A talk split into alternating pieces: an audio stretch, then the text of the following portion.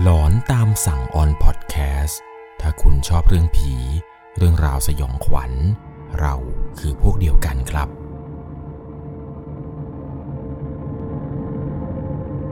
สวัสดีครับทุกคนครับกลับมาพบกันกับในช่วงของหลอนตามสั่งอยู่กับผม1 1 LC สำหรับเรื่องราวความหลอนในวันนี้ครับ เป็นเรื่องราวเกี่ยวกับพวกรีสอร์ทหรือว่าที่พักหลอนๆที่ตั้งอยู่ในอำเภอชะอำถ้าพูดถึงชะอำเนี่ยหลายๆคนก็จะนึกถึงทะเล นึกถึงชายหาดขาวๆที่พักสวยๆใช่ไหมครับ ผมก็เช่นเดียวกัน แต่ในช่วงของหลอนตามสั่งเนี่ยจะมาพูดถึงสถานที่สวยๆงามๆสถานที่ท่องเที่ยวธรรมดาเนี่ยมันก็ไม่ได้ครับ มันต้องมีความหลอน หรือเวลาไปเที่ยวนั้นจะต้องเจอพวกผีพวกวิญญาณนั่นเอง เช่นเดียวกันครับกับเรื่องราวที่ผมจะเล่าให้ฟังในวันนี้ เป็นวัยรุ่นกลุ่มหนึ่งครับที่มีโอกาสได้ไปเที่ยวที่ชะอำและพวกเขานั้นก็ได้ไปพักอยู่ที่บ้านหลังหนึ่งครับ ผมขอใช้ชื่อว่าบ้านหลอนก็แล้วกัน ซึ่งไม่แน่นะครับว่าบ้านหลังนี้ เมื่อตอนที่คุณเคยไปพักที่ชะอำคุณเองนั้นอาจจะเคยพักบ้านหลังเดียวกันกับที่ผมจะเล่าให้ฟังนี้ก็เป็นไปได้ เรื่องราวจะเป็นอย่างไรนั้น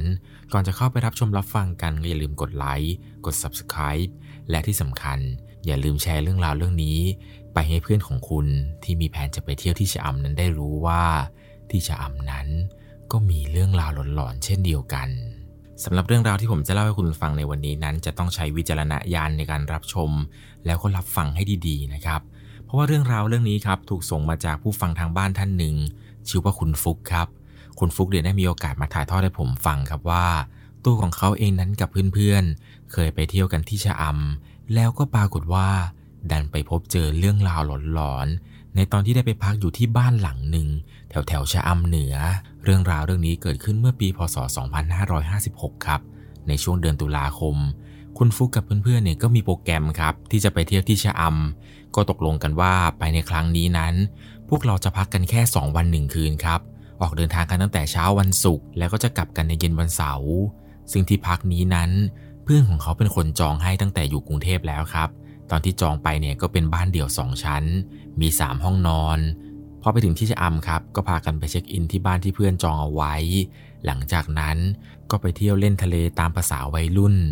หลังจากเล่นทะเลอะไรกันเสร็จแล้วครับ ก็กลับมาซื้อข้าวซื้อของ เพื่อเตรียมที่จะปาร์ตี้หรือว่าเตรียมที่จะสังสรรค์กันในค่ำคืนนี้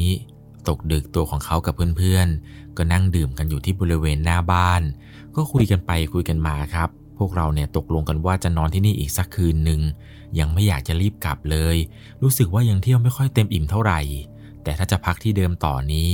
เพื่อนอีกคนหนึ่งมันก็ไม่ค่อยมีเงินครับ จะพักต่อที่นี่อีกสักคืนเนี่ยราคามันก็ค่อนข้างที่จะสูง ในคืนนั้นเพื่อนคนที่จองบ้านหลังนี้เนี่ยก็โทรไปถามป้าเจ้าของบ้านครับ ว่าพอจะมีบ้านที่ถูกกว่านี้ไหมพวกเขาเนี่ยอยากจะอยู่ต่ออีกสักคืนป้าก็บอกว่ามี แต่ว่าบ้านนี้เนี่ย ไม่ได้เป็นบ้านเดี่ยวเหมือนกับหลังที่พวกหนูอยู่กัน อีกหลังหนึ่งเนี่ยเป็นบ้านของป้าเหมือนกัน แต่ว่าเป็นทาวน์เฮาส์นะ พวกหนูจะอยู่กันได้ไหม ทีแรกเนี่ยตัวของเขากับเพื่อนเนี่ยคิดว่าราคามันจะต้องสูงแน่เลยกะว่าเดี๋ยวจะขอต่อป้าสักหน่อย รอลุ้นราคาที่ป้าจะให้มา แต่เอาจริง ๆ ป้าแกเนี่ยคิดแค่พันสามครับ พวกเขาเนี่ยเลยรีบตัดสินใจ ตอบตกลงไปโดยที่ไม่ได้คิดอะไรครับ เห็นว่าราคามันถูกดี อีกอย่างหนึ่งได้บ้านเป็นหลังในราคาพันสาม ก็ถือว่าคุ้มมากแล้วล่ะครับ ป้าเนี่ยก็บอกว่าพรุ่งนี้เช้าพวกหนูเก็บของรอเลยนะ เดี๋ยวป้าจะพาไปดูบ้าน ในค่ำคืนนี้ครับ พวกเขาก็นั่งดื่มนั่งสังสรรค์เฮฮากันไปตามภาษาวัยรุ่น ก็มีกินมีดื่มอะไรกันบ้างปะปาย แต่ก็ไม่ได้กินจนหนักหรือว่าจนเมาไม่ได้สติค่ำคืนนี้ทุกคนนั้นนอนหลับฝันดีมาก บอกได้เลยว่าที่พักที่นี่นั้น หลับสบายมากครับ ถึงแม้บ้านหลังนี้จะตั้งอยู่ไกลหาดหน่อย แต่ก็รู้สึกเหมือนได้ฟิลมานอนพักริมทะเลเลย ในค่ำคืนนั้นทุกคนก็นอนหลับกันไปอย่างสบาย พอเช้าตื่นขึ้นมา เขาเองกับเพื่อนๆก็พากันอาบน้ำอาบท่า เก็บข้าวเก็บของครับ เตรียมที่จะไปอยู่บ้านหลังใหม่ ทุกคนเนี่ยก็ตื่นเต้นกันมากครับ ที่จะได้อยู่ต่ออีกคืนหนึ่งในวันนี้ ช่วงเวลาประมาณ 10โมงกว่าๆป้าเนี่ยก็ขับรถมาถึงที่บ้านของพวกเขา และป้าเองนั้นก็ไม่ได้พาพวกเขาไปดูบ้านตามที่พวกเขาคิดเอาไว้ครับป้าเนี่ยมาถึง ป้าก็ยื่นกุญแจบ้านทาวน์เฮาส์หลังนั้นมาให้ แล้วก็บอกพวกเขาว่า หนู หนูไปตามแผนที่นี้เลยนะ ป้าเขียนรายละเอียดไว้ให้หมดแล้ว อันนี้กุญแจ พวกหนูเอาไปเปิดเองกันได้เลย พวกเขาเนี่ยก็ไม่ได้คิดอะไรมากมายหรอกครับ สงสัยว่าป้าคงจะยุ่ง คงจะไม่มีเวลาพาพวกเขาไปดู วันนั้นเนี่ยป้าให้กุญแจเสร็จ ป้าแกก็ขับรถออกไปทันที เขาเองกับกลุ่มเพื่อนๆเนี่ย ก็พากันเก็บข้าวเก็บของขึ้นรถแล้วก็ขับรถไปหาอะไรกินในตอนเช้ากัน ขับเลยจากบ้านหลังนี้ไปไม่ไกล มันก็มีเหมือนกับเป็นตลาดเช้าครับ พวกเขาเนี่ยก็ไปนั่งกินอาหารเช้ากันอย่างอร่อยอร่อย หลังจากนั้นก็ไปนั่งชิลอยู่ริมหาดทรายกันถึงเวลาประมาณบ่ายสามพอถึงเวลานัด ก็พากันขับรถครับ มุ่งตรงไปยังบ้านพักที่ชะอำเหนือ เป็นทาวน์เฮาส์ที่ป้านั้นเขียนเอาไว้ให้ตามแผนที่นี้เลย ขับไปถึงตามแผนที่ที่ป้าบอก ปรากฏว่าก็เห็นทาวน์เฮาส์จริง ๆ ครับ สภาพเนี่ยก็ไม่ได้เก่าอะไรมากมาย ก็ยังพอดูได้ครับ สมกับราคาที่ป้าให้ ตอนนั้นที่ไปถึงเพื่อนคนหนึ่งก็กุญแจที่ป้าให้มานั้น ไขเปิดประตูบ้านเข้าไป ในจังหวะที่ประตูบ้านเปิด เหมือนกับว่าจะมีลมจากในบ้านนั้น กระแทกออกมา พร้อมกับกลิ่นเหม็นสาบมากครับ จนทำให้เพื่อนๆทุกคนในตอนนั้นเนี่ยถึงกับขนลุก แล้วก็ไม่กล้าเข้าไปในบ้าน เพื่อนคนหนึ่งที่มาด้วยกันเนี่ยที่ชื่อฟุก มันก็พูดขึ้นมาประมาณว่า เราจะพักที่นี่กันจริง ๆ หรอวะ แค่บรรยากาศเนี่ยแม่งก็ไม่ได้แล้วป่ะตัวเขาเองด้วยความที่ว่าไหนๆก็มาแล้ว อุตส่าห์จ่ายเงินกับป้าไปแล้วด้วย นอนๆไปเถอะคืนเดียวเอง ไม่มีอะไรหรอก หลังจากนั้นครับทุกคนเนี่ยก็พากันขนข้าวขนของเข้าไปในบ้าน ซึ่งบ้านหลังนี้เนี่ยก็จะเป็นบ้าน 2 ชั้นธรรมดาครับ เป็นทาวน์เฮาส์ชั้นบนเนี่ยมีห้องน้ำห้องเดียวครับ แล้วก็มีห้องนอนเล็กมีห้องนอนใหญ่ ข้างล่างเนี่ยก็เป็นห้องโถงธรรมดา แล้วก็มีครัวอยู่ด้านหลัง ในตอนที่ทุกคนกำลังช่วยกันหิ้วกระเป๋าขึ้นไปชั้นบนกันครับ น้องสาวของแฟนเขาที่ชื่อว่าเจน ก็เหมือนกับว่าเธอจะมีท่าทีที่ค่อนข้างที่จะกลัว และรู้สึกแปลกๆกับบ้านหลังนี้ เขาเองเนี่ยก็เป็นคนไปปลอบน้องเจนครับ บอกว่าเจนไม่มีอะไรหรอกที่นี่ อย่าไปคิดมากพวกพี่อยู่กันไม่ต้องกลัว ตอนนั้นก็ได้มีการแบ่งห้องนอนกันครับ ห้องนอนใหญ่เนี่ยพวกพี่ชายกับเพื่อนเขานอนกัน ส่วนห้องนอนเล็กนั้น ตัวของเขากับแฟนแล้วก็น้องสาวของแฟนเนี่ย นอนรวมกัน 3 คนครับ ซึ่งห้องเล็กนี้จะมีหน้าต่างครับ แต่ไม่สามารถที่จะเปิดได้ เพราะว่าด้านหลังเนี่ยมันเป็นป่ารกทึบ คือถ้าเปิดหน้าต่างเนี่ยกลัวว่าจะมีสัตว์มีอะไรเนี่ยเลื้อยเข้ามา แต่โชคดีครับที่แอร์เนี่ยเปิดได้ตามปกติเลยไม่จำเป็นที่จะต้องเปิดหน้าต่างรับลม หลังจากที่ขนข้าวขนของอะไรขึ้นมากันเสร็จ ทุกคนก็พากันลงไปที่ชั้นหนึ่งครับ เพื่อที่จะไปเตรียมกันทำอาหาร ตัวของเขาเองนั้น เดินออกจากห้องนอนเล็กเป็นคนสุดท้ายครับ ก็ได้ทำการปิดแอร์ปิดไฟ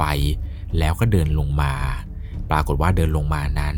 ก็เห็นว่าทุกคนนั้นกำลังช่วยกันจัดเตรียมอาหารกันอยู่ ก็เลยอาสาเข้าไปช่วย เหมือนกับว่าสาวๆนี้กำลังจะล้างอาหารทะเลกันกำลังล้างพวกปูพวกกุ้ง เขาเองเนี่ยก็เข้าไปช่วยแฟนแล้วก็ช่วยน้องแฟนเนี่ยจัดการเตรียมอาหารให้กับพวกพี่ๆจะได้กินในค่ำคืนนี้ทำอาหารกันได้สักพักหนึ่งเหมือนกับว่าน้องเจนเนี่ย นึกขึ้นได้ครับว่าจะลืมโทรศัพท์ไว้บนห้อง เจนก็บอกว่าเดี๋ยวหนูมานะพี่ หนูขอขึ้นไปเอาโทรศัพท์ก่อน หลังจากนั้นน้องเจน เธอก็เดินขึ้นไปเอาโทรศัพท์บนห้องครับ แต่ปรากฏว่าเมื่อเจนเดินขึ้นมาที่ชั้นบน เจนเนี่ยกำลังจะเปิดประตูแล้ว ประตูห้องนอนเล็กนี้ครับ มันดันล็อกขึ้นมา ไม่รู้ว่าด้วยสาเหตุอะไรทำไมประตูห้องนอนนี้ถึงล็อกขึ้นมาได้ทั้งๆทที่ตัวของเขาเองนั้น ก็ไม่ได้ล็อกก่อนเลยครับ ตอนออกมาคนสุดท้าย เพราะเขานั้นเพิ่งจะปิดแอร์ปิดไฟ แล้วก็เอื้อมมือดึงลูกปิดประตูมาปิดตามปกติ ไม่ได้กดล็อกก่อนแต่อย่างใด เจเนี่ยก็รีบวิ่งลงมาจากชั้นสองมาบอกกับตัวเขาครับว่าพี่จะล็อกห้องทำไมเนี่ยหนูลืมโทรศัพท์ไว้ข้างในหนูเอาของไม่ได้ เขาเองเนี่ยก็เถียงขาดใจเลยครับ ว่าพี่เนี่ยไม่ได้ล็อก พี่ปิดประตูแง้มไว้เฉยๆตอนนั้นเนี่ยก็ได้มีการขึ้นไปดูครับ ว่ามันล็อกจริงหรือเปล่า ปรากฏว่าเมื่อตอนที่ตัวของเขานั้นขึ้นไปชั้นสองประตูห้องนั้นล็อกจริง ๆ ครับ ก็เลยตัดสินใจ โทรไปหาป้าครับ จะขอกุญแจสำรอง ป้าแกเนี่ยบอกว่ากุญแจสำรองมันไม่มีหรอกหนู เอาอย่างนี้ เดี๋ยวป้าให้ช่างเข้าไปดูให้กันแล้วกัน หนูรอแป๊บนึงนะ เดี๋ยวป้าให้ช่างเข้าไปดู หลังจากวางสายกับป้าเจ้าของบ้านไป ผ่านไปครึ่งชั่วโมงก็แล้ว ผ่านไปชั่วโมงหนึ่งก็แล้ว ก็ยังไม่เห็นจะมีช่างคนไหนเนี่ยโผล่มาสักคนเลย ก็เลยตัดสินใจโทรไปหาป้าอีกครั้งหนึ่งครับ แต่คราวนี้ ป้ากับไม่รับโทรศัพท์ครับ โทรไปกี่สายกี่สายก็ขึ้นมิสคอลเหมือนกับว่าพยายามจะโทรบ่อยมากยิ่งขึ้นครับ จนสุดท้ายป้าแกน่าจะลำคาญ ป้าแกปิดเครื่องหนีไปเลย ในตอนนั้นเพื่อนของเขาที่มาด้วยกัน ก็ตัดสินใจว่า เอาอย่างนี้ ถ้าไม่มีใครมา ก็พังประตูเข้าไปแม่งเลย เดี๋ยวจัดการให้ เพื่อนของพี่ชายคนนี้นี่แหละครับ ก็เดินขึ้นไปที่ชั้นสองแล้วก็ไปยืนงัดประตูห้องนี้อยู่ได้สักพักหนึ่ง สุดท้ายครับ ไอ้ลูกบิดประตูเนี่ย มันหลุดออกมาครับ งัดไปท่าไหนก็ไม่รู้งัดไปงัดมา จนลูกบิดเนี่ยมันหลุดออกจากเบ้าเลย คือถ้าไม่ทำอย่างนี้ ในค่ำคืนนี้ก็จะไม่สามารถเข้าไปนอนได้ครับ และโทรศัพท์ของน้องเจนเนี่ยก็ไม่สามารถที่จะออกมาได้เหมือนกัน เลยจำเป็นที่จะต้องงัดประตูจนลูกบิดมันพังนี้แหละครับ พอหลังจากที่เข้าห้องอะไรกันได้ เจนก็เข้าไปโทรศัพท์ของเธอ แล้วก็ลงมานั่งสังสรรค์ด้วยกัน ในค่ำคืนนั้นทุกคนก็นั่งคุยกันตามปกติครับ แต่เหมือนกับว่าพี่ชายของเขาจะจุดประเด็นเรื่องความลี้ลับขึ้นมา บวกกับว่าตัวของเขาเองเนี่ย เป็นคนที่ชอบฟังเรื่องผีเรื่องอะไรแบบนี้อยู่แล้วค่ำคืนนั้นทุกคนเนี่ยจับกลุ่มคุยกัน ว่าบ้านหลังนี้ มันมีอะไรแปลกๆ ไหนจะเรื่องกลิ่นอับ และกลิ่นเหม็นสาบ รวมไปถึงประตูที่มันล็อกเอง อีกอย่าง ตอนเราเปิดประตูเข้ามาครั้งแรกเนี่ย มันมีลมจากในบ้านตีออกมา ทำให้ทุกคนเนี่ยก็เริ่มคิดกันครับว่าบ้านหลังนี้มันต้องมีผีมีอะไรอย่างแน่นอน เขาเองเนี่ยก็เลยอาสาครับ บอกว่างั้นเราอย่างนี้พี่ ถ้าเราอยากจะรู้ว่าบ้านหลังนี้มีผีจริง ๆ หรือเปล่า เดี๋ยวผมเอาโทรศัพท์ผมเนี่ยไปตั้งทิ้งไว้ในห้องนอนดูสักชั่วโมงสองชั่วโมง แล้วเดี๋ยวเรามาดูกันว่ามันมีอะไรเกิดขึ้นหรือเปล่า ในตอนนั้นตัวของเขาก็เดินขึ้นไปที่ชั้นสองครับ พื่อที่จะไปวางโทรศัพท์ตามที่บอกกับพี่ๆเอาไว้ เขาเองเนี่ยก็เข้าไปที่ห้องนอนเล็กครับ เป็นห้องนอนที่ในค่ำคืนนี้เขาจะต้องนอน ก็เอาโทรศัพท์เนี่ยไปตั้งวางไว้ตรงหน้าทีวี พิงไว้กับแจกันครับ ตั้งเอาไว้เหมือนกับว่าจะให้โทรศัพท์เนี่ยมันถ่ายมาที่เตียง ซึ่งโทรศัพท์ของเขานั้นก็เป็นโทรศัพท์แบล็คเบอร์รี่ธรรมดาครับ เป็นโทรศัพท์ BB ธรรมดา ที่ภาพของกล้องเนี่ยก็ไม่ได้มีคุณภาพที่ชัดอะไรมากมาย แต่ก็พอเห็นเป็นลางๆได้อยู่ ในตอนนั้นหลังจากที่ตั้งโทรศัพท์เสร็จ ก็รีบปิดประตู แล้วก็ลงมานั่งคุยกับพี่ๆกันต่อ ผ่านไปได้ประมาณ 20 นาที เขาเองนั้นก็กลับขึ้นไปดูโทรศัพท์ของเขาที่ตั้งเอาไว้ครับ คราวนี้พอขึ้นไป เปิดประตูห้องเข้าไปถึงกับตกใจเลยครับ เพราะว่าภาพที่เห็นนั้น โทรศัพท์ของเขาที่ตั้งอยู่ ตกแตกกระจายเต็มพื้นเลยครับเครื่องไปอีกทาง แบตเตอรี่ไปอีกทาง ฝาข้อไปอีกทาง ทุกอย่างเนี่ยกระจัดกระจายกันไปหมด ราวกับว่ามีใครนั้น หยิบโทรศัพท์ของเขาแล้วก็เคลี้ยงลงใส่พื้นอย่างรุนแรง ในตอนนั้นเนี่ยเขาหึงกับโกรธมากครับกับสิ่งที่เห็น เพราะว่าโทรศัพท์เครื่องนี้ เพิ่งจะซื้อมาไม่ถึงเดือนเลย ก็รีบหยิบแบตหยิบฝาอะไรต่างๆ เนี่ยมาประกอบกัน เพื่อดูว่าเครื่องนี้มันพังหรือเปล่า แต่ปรากฏว่าพอใส่แบตใส่อะไรหมดทุกอย่างเนี่ย เครื่องมันสามารถเปิดใช้งานได้ตามปกติครับ ทีแรกที่เห็นภาพเนี่ยคิดว่าพังแล้ว แต่พอเปิดได้ตามปกติเนี่ยก็รีบวิ่งลงมาหาพวกพี่เขาทันที มันเล่าให้ฟังครับว่าเมื่อกี้ขึ้นไป จู่ๆโทรศัพท์เนี่ยมันก็ตกแตกกระจายไปหมดเลย พี่ก็เลยบอกว่า เองเปิดดูคลิปเลย เองถ่ายคลิปไว้ไม่ใช่หรอเมื่อกี้ ปรากฏว่าก็เปิดวิดีโอที่เพิ่งจะอัดไว้เมื่อสักครู่นี้ดู ตอนที่นั่งดูกันอยู่เนี่ยมันก็ไม่มีอะไรผิดสังเกตครับ แต่ช่วงเวลาประมาณ 8-10 นาทีต่อมาวิดีโอนี้มันเหมือนกับจะตัดจบไป เหมือนกับว่ามีใครนั้น มากดปุ่มหยุดอัดแล้วภาพเนี่ยก็ดับไปเฉยๆ ไม่ได้มีภาพของตอนที่โทรศัพท์เนี่ยล่วงลงมา ซึ่งตอนนั้นตัวของเขาเองก็งงเหมือนกันครับ ว่าโทรศัพท์เนี่ยมันล่วงมาได้อย่างไรทั้งทั้งที่ตั้งเอาไว้อย่างแน่นหนา ไม่น่าจะล่วงลงมาได้ คือถ้าโทรศัพท์มันล่วงเนี่ยน่าจะเห็นวิดีโอตอนที่โทรศัพท์อะมันกำลังล่วงครับ แต่ปรากฏว่าภาพที่เห็นในตอนนั้นกันเนี่ย มันไม่ได้มีภาพที่ตอนโทรศัพท์ล่วงเลย จู่ๆภาพมันก็ตัดนิ่งไปเฉยๆเลย ตอนนั้นทุกคนเนี่ยงงมากครับกับเรื่องราวที่เกิดขึ้น เหมือนกับว่าแฟนของน้องเจนที่ชื่อว่าฟ้องนั้น จะไม่เชื่อครับกับเหตุการณ์เมื่อสักครู่นี้เลยอาสาครับ บอกว่าพี่ เดี๋ยวเอาโทรศัพท์ของฟ้องเนี่ยขึ้นไปตั้งไว้ใหม่ตำแหน่งเดียวกันเลยนะพี่ เดี๋ยวรอบนี้เนี่ยพี่ปิดไฟ แล้วก็เปิดแฟลชโทรศัพท์ทิ้งไว้เลยนะเขาเองเนี่ยก็อาสาขึ้นโทรศัพท์นั้น ไปวางไว้ให้เช่นเดิมครับ คราวนี้ก็ปิดไฟ แล้วก็เปิดแฟลชโทรศัพท์ตามที่น้องมันบอก แล้วก็ลงมานั่งพูดคุยกันต่อ ผ่านไปได้ครึ่งชั่วโมงครับ ก็ขึ้นบีบโทรศัพท์ลงมาดู ทุกอย่างเนี่ยปกติเลยครับ รอบนี้โทรศัพท์ของน้อง ไม่ได้ตกมากระจัดกระจายเหมือนกับรอบแรกที่ตัวของเขาเจอ รอบนี้โทรศัพท์ยังคงตั้งอยู่ในตำแหน่งเดิม ก็กดหยุดอัดวิดีโอ แล้วก็หยิบโทรศัพท์นี้นั้นลงมาดูพร้อมกันกับทุกๆคน ในตอนที่นั่งดูกันอยู่นั้น ช่วงเวลาที่กอไปประมาณ 21-22 นาที ปรากฏว่ามันมีเงาดำๆครับ มันยืนบังแสงแฟลชไปครึ่งหนึ่ง และภาพที่เห็นตอนนั้นก็ไม่ได้ชัดอะไรมากมาย ตอนนั้นทุกคนเนี่ยถึงกับตกใจมากครับ พากันขึ้นไปนอนรวมกันอยู่ที่ห้องใหญ่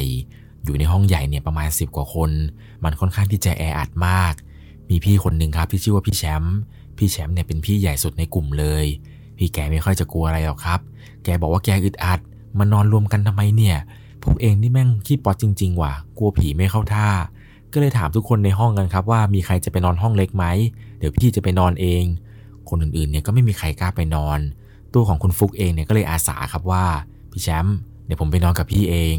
โดยส่วนตัวแล้วอย่างที่ผมบอกไป คุณฟุกเนี่ยเป็นคนที่ชื่นชอบเรื่องราวสยองขวัญอยู่แล้ว ก็อยากจะไปพิสูจน์ครับว่าเรื่องราวทั้งหมดที่เกิดขึ้นนี้มันจะเป็นจริงหรือไม่ หลังจากนั้นพี่แชมป์กับตัวของเขา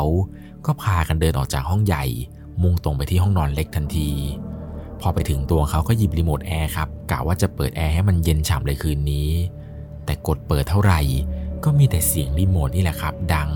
แต่แอร์นั้นไม่มีลมออกมาเลย เขาเองกับพี่แชมป์ก็งงครับ ว่าทำไมมันถึงเป็นอย่างนี้ได้ เพราะว่าในตอนเย็นเนี่ย เขาเองนั้นเพิ่งจะเปิดแล้วก็ปิดแอร์ไปเอง ก็พยายามแก้ไขแอร์กันอยู่สักคู่หนึ่งครับ แต่แล้วจู่ๆมันก็มีอยู่เสียงเสียงหนึ่งครับ เป็นเหมือนกับว่า มีใครบางคนกำลังเอามีดปลายแหลม มากรีดบนฟ้า เสียงที่ได้ยินเนี่ย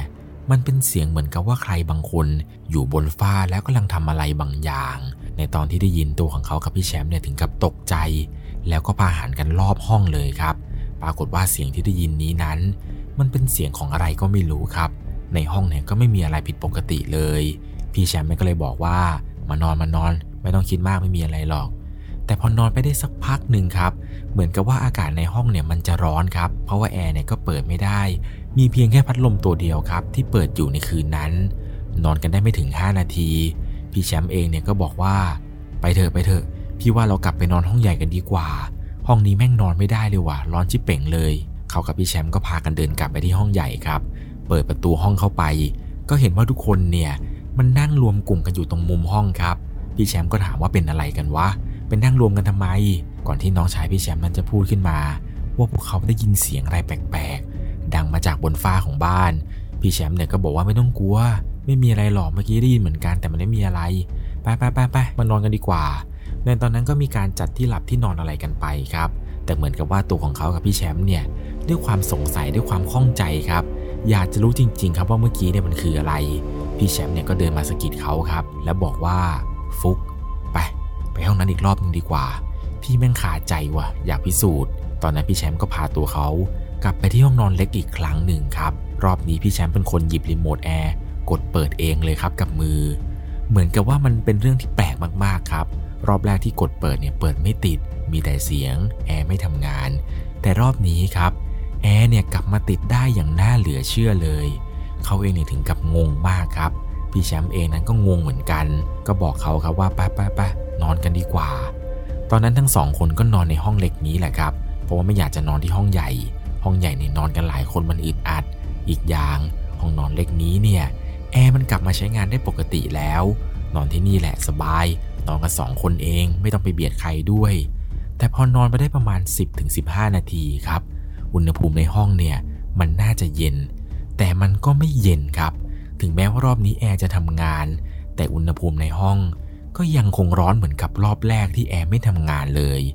นอนไปนอนมาเหงื่อเนี่ยแตกเต็มหลัง จนเสื้อเนี่ยเปื้อเปื้อนเหงื่อเต็มไปหมด ตอนที่นอนอยู่นั้น เขาเองก็ได้ยินเสียงดังก๊อกก๊อกก๊อก เป็นเสียงใครบางคนครับ มาเคาะหน้าต่างหลังห้อง ดังๆอยู่แล้วก็หายไป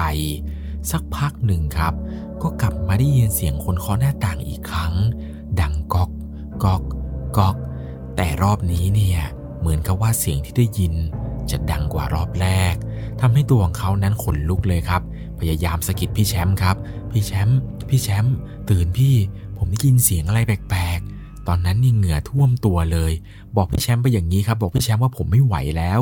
พี่แชมป์ก็เลยบอกว่างั้นเอาอย่างนี้เรากลับไปนอนรวมกับคนอื่นในห้องใหญ่ก็แล้วกัน พอเปิดประตูห้องใหญ่เข้าไป ก็เห็นว่าทุกคนเนี่ยนอนหลับกันหมดแล้วครับ เหลือแต่เจนคนเดียวที่ยังไม่นอน เจนเนี่ยบอกว่าเจนนอนไม่หลับครับ ไม่รู้ว่าเป็นอะไร จู่ๆมันก็รู้สึกกลัวขึ้นมา พยายามข่มตานอนหลายรอบแล้ว แต่นอนอย่างไรก็นอนไม่หลับ เขาเองเนี่ยก็บอกว่าพี่ขอตัวนอนก่อนนะเจน พี่ไม่ไหวแล้วพี่ง่วงมาก ผ่านไปประมาณตีสองเจนเนี่ยยังคงไม่นอนครับ เจนบอกว่า ในตอนที่พวกพี่หลับกันไปหมดแล้ว หนูได้ยินเสียงเหมือนกับใครบางคน กดเปิดปิดรีโมทแอร์อยู่ที่ห้องนอนเล็ก มันดังตืดตืด ตืดหลายรอบมาก เสียงที่ได้ยินเนี่ยเจนบอกว่ามันเป็นเสียงเปิดปิดรีโมทแอร์อย่างชัดเจนเลย ซึ่งตัวของน้องเนี่ยก็ไม่กล้าที่จะเดินไปดูครับว่ามันคืออะไรกันแน่ เช้าวันต่อมาครับ ทุกคนเนี่ยรีบพากันเก็บข้าวเก็บของ เตรียมที่จะกลับกรุงเทพกันแล้วครับ หลังจากนั้นก็ช่วยกันขนข้าวขนของอะไรเนี่ยขึ้นรถไป ไอ้เพื่อนคนที่จองเนี่ยก็โทรไปหาเจ้าของบ้านครับ บอกว่าพวกผมเนี่ยจะกลับกันแล้วนะครับ ป้า ปกติแล้วเวลาเราจะเช็คเอาท์เนี่ย จะต้องมีคนมาตรวจบ้านแล้วก็มารับกุญแจใช่ไหมครับ แต่เหมือนกับว่ารอบนี้มันจะเป็นอะไรที่แปลกมากๆ ป้าแกบอกว่า ให้พวกเขาเนี่ยเอากุญแจวางไว้ตรงกระถางหน้าบ้านเลยลูก ป้าคงไม่ได้เข้าไปหรอก เขาเองเนี่ยก็งงครับ ว่าทำไมป้าไม่เข้ามา หลังจากนั้นเก็บข้าวเก็บของขึ้นรถกันไป ก็เอากุญแจเนี่ยไปใส่ไว้กระถางตามที่ป้าแกบอก ในตอนที่เอากุญแจจะไปหย่อนไว้ในกระถางครับ เขาเองเนี่ยเห็นเหมือนกับว่า มันมีแผ่นยันครับเป็นผ้ายันสีแดงๆเนี่ยที่มีกาวสองหน้าติดสีมุมอยู่ เหมือนกับว่าผ้ายันผืนนี้เนี่ยมันจะล่วงหล่นอยู่ที่ข้างกระถางครับ และผ้ายันนี้มันก็เปียกน้ำจนสีเนี่ยซีดเลยครับ ในตอนนั้นเนี่ยก็เริ่มคิดแล้วครับ ว่าผ้ายันของบ้านไหนเนี่ยมันปลิวมาตกในบ้านหลังนี้ ทีแรกก็สงสัยเหมือนกันครับ คิดว่าเป็นของบ้านข้างๆ แต่พอลองเงยหน้ามองข้างบนดูครับ ปรากฏว่า ตรงผนังเหนือประตูขึ้นไปเนี่ย มันมีคราบของกาวสองหน้าครับ ติดอยู่ตรงผนัง ซึ่งพอเห็นคราบกาวนั้นก็รู้ได้ทันทีเลยว่า ผ้ายันต์ผืนนี้ที่หล่นอยู่ ไม่ได้มาจากบ้านข้างๆ หรือว่าไม่ได้มาจากบ้านข้างเคียงที่ไหน แต่มันเป็นผ้ายันต์ที่หลุดมาจากบ้านทาวน์เฮาส์ที่เขาเพิ่งจะนอนกันอยู่เมื่อคืนนี้ หลังจากที่กุญแจใส่ตามกระถางที่ป้าบอก ก็พากันรีบขับรถออกมาจากบ้านทาวน์เฮาส์หลังนั้นทันที ขับมาถึงเส้นพระรามสอง ก็โทรไปบอกป้าครับ ป้าเห็นกุญแจที่ผมใส่เอาไว้ไหม ผมใส่ไว้ตรงกระถางตามที่ป้าบอกแล้วนะ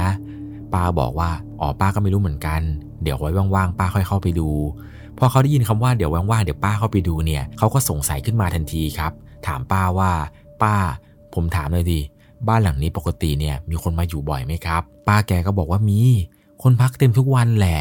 แต่ตัวของเขาเองเนี่ยไม่เชื่อคำพูดที่ป้าบอกครับ ที่ป้าบอกว่าคนพักเต็มทุกวันเนี่ย มันจะเป็นไปได้อย่างไร เพราะบ้านหลังนี้ตั้งแต่เปิดประตูเข้ามา มันมีกลิ่นเหม็นสาบที่ฉุนมากๆ เป็นไปไม่ได้ครับ ถ้าคนพักอยู่ทุกวัน มันจะมีกลิ่นเหม็นนี้อย่างไร อีกอย่าง มันก็น่าแปลกใจเหมือนกันครับ ว่าทำไมป้าเองนั้นถึงไม่มารับกุญแจด้วยตัวเอง ตั้งแต่ตอนส่งกุญแจตั้งแต่แรกก็ไม่มา ตอนพวกเขาจะกลับเนี่ย ป้าเองก็ไม่มาเหมือนกัน พอโทรไปถามก็บ่ายเบี่ยงเหมือนกับว่าป้าเนี่ย ก็ไม่อยากจะมาที่บ้านหลังนี้เช่นเดียวกัน ซึ่งไม่ใช่แค่ป้า ไหนจะช่างที่จะมาซ่อมประตูอีก ผ่านไปตั้งครึ่งชั่วโมงตั้งชั่วโมงกว่า ก็ไม่เห็นว่าจะมาสักคนเลย ซึ่งตัวของเขาเองเนี่ยก็พอจะสันนิษฐานได้ครับ ว่าบ้านหลังนี้ มันต้องมีเรื่องราวหลอนๆอะไรเกิดขึ้นมาอย่างแน่นอน จนนำให้ป้าเจ้าของบ้าน แล้วก็ช่างประจำบ้านนี้นั้น ไม่กล้าที่จะเข้ามาในบ้านหลังนี้ เป็นอย่างไรกันบ้างครับกับเรื่องราวความสยองขวัญที่ผมเล่าให้ฟัง มีใครเคยไปเที่ยวชะอำแล้วไปเจอเรื่องราวหลอนๆแบบนี้อีกไหมครับ ซึ่งถ้ามีใครพบเจอ ลองคอมเมนต์ให้เพื่อนๆได้อ่านกันเช่นเคยนะครับ เดี๋ยวคอมเมนต์ไหนน่าสนใจ ผมก็จะปักหมุดไว้ให้ด้านบนเช่นเดิมเหมือนกัน ซึ่งเรื่องราวเกี่ยวกับพวกบ้านพักสยองขวัญ เรื่องราวหลอนๆอะไรต่างๆ เกี่ยวกับพวกบ้านพักราคาถูก หลายๆ คนก็มักจะเจออะไรแบบนี้นี่แหละครับ เวลาไปจองห้องพักถ้าเห็นว่าราคาถูกเนี่ยให้สันนิษฐานเอาไว้เลยครับ ว่าบางทีแล้ว มันอาจจะมีเรื่องราวหลอนๆเกิดขึ้น ก็เป็นไปได้นะครับ ยังไงแล้วลองสอบถามเจ้าของบ้าน หรือว่าสอบถามเจ้าของที่พักให้ดีๆก่อน ก่อนที่จะตัดสินใจ ตกลงในการพักในบ้านหลังนั้นกัน ยังไงแล้วก็ลองคิดให้ดีๆแหละครับ จะพักที่ไหนนั้นก็เช็คประวัติเช็คอะไรกันให้ดีๆก่อนยังไงแล้วก่อนจากกันไปในค่ำคืนนี้ ถ้าคุณชอบเรื่องผี เรื่องราวสยองขวัญ เราคือพวกเดียวกันครับ ใครมีเรื่องราวหลอนๆ อยากจะมาแชร์ อยากจะมาถ่ายทอด อยากจะให้ผมเนี่ยมาเล่าในช่วงหลอนตามสั่ง ส่งเรื่องราวหลอนๆของคุณมาได้ที่ Facebook 1 LC ผมยังรออ่านเรื่องราวของคุณอยู่นะครับสำหรับค่ำคืนนี้ขอให้คุณนั้น นอนหลับฝันดี พระคุ้มครองครับ สวัสดีครับ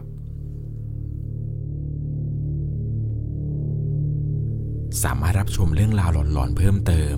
ได้ที่ YouTube Channel 1 LC ยังมีเรื่องราวหลอนๆ ที่เกิดขึ้นในบ้านเรา รอให้คุณนั้นได้รับชมอยู่นะครับ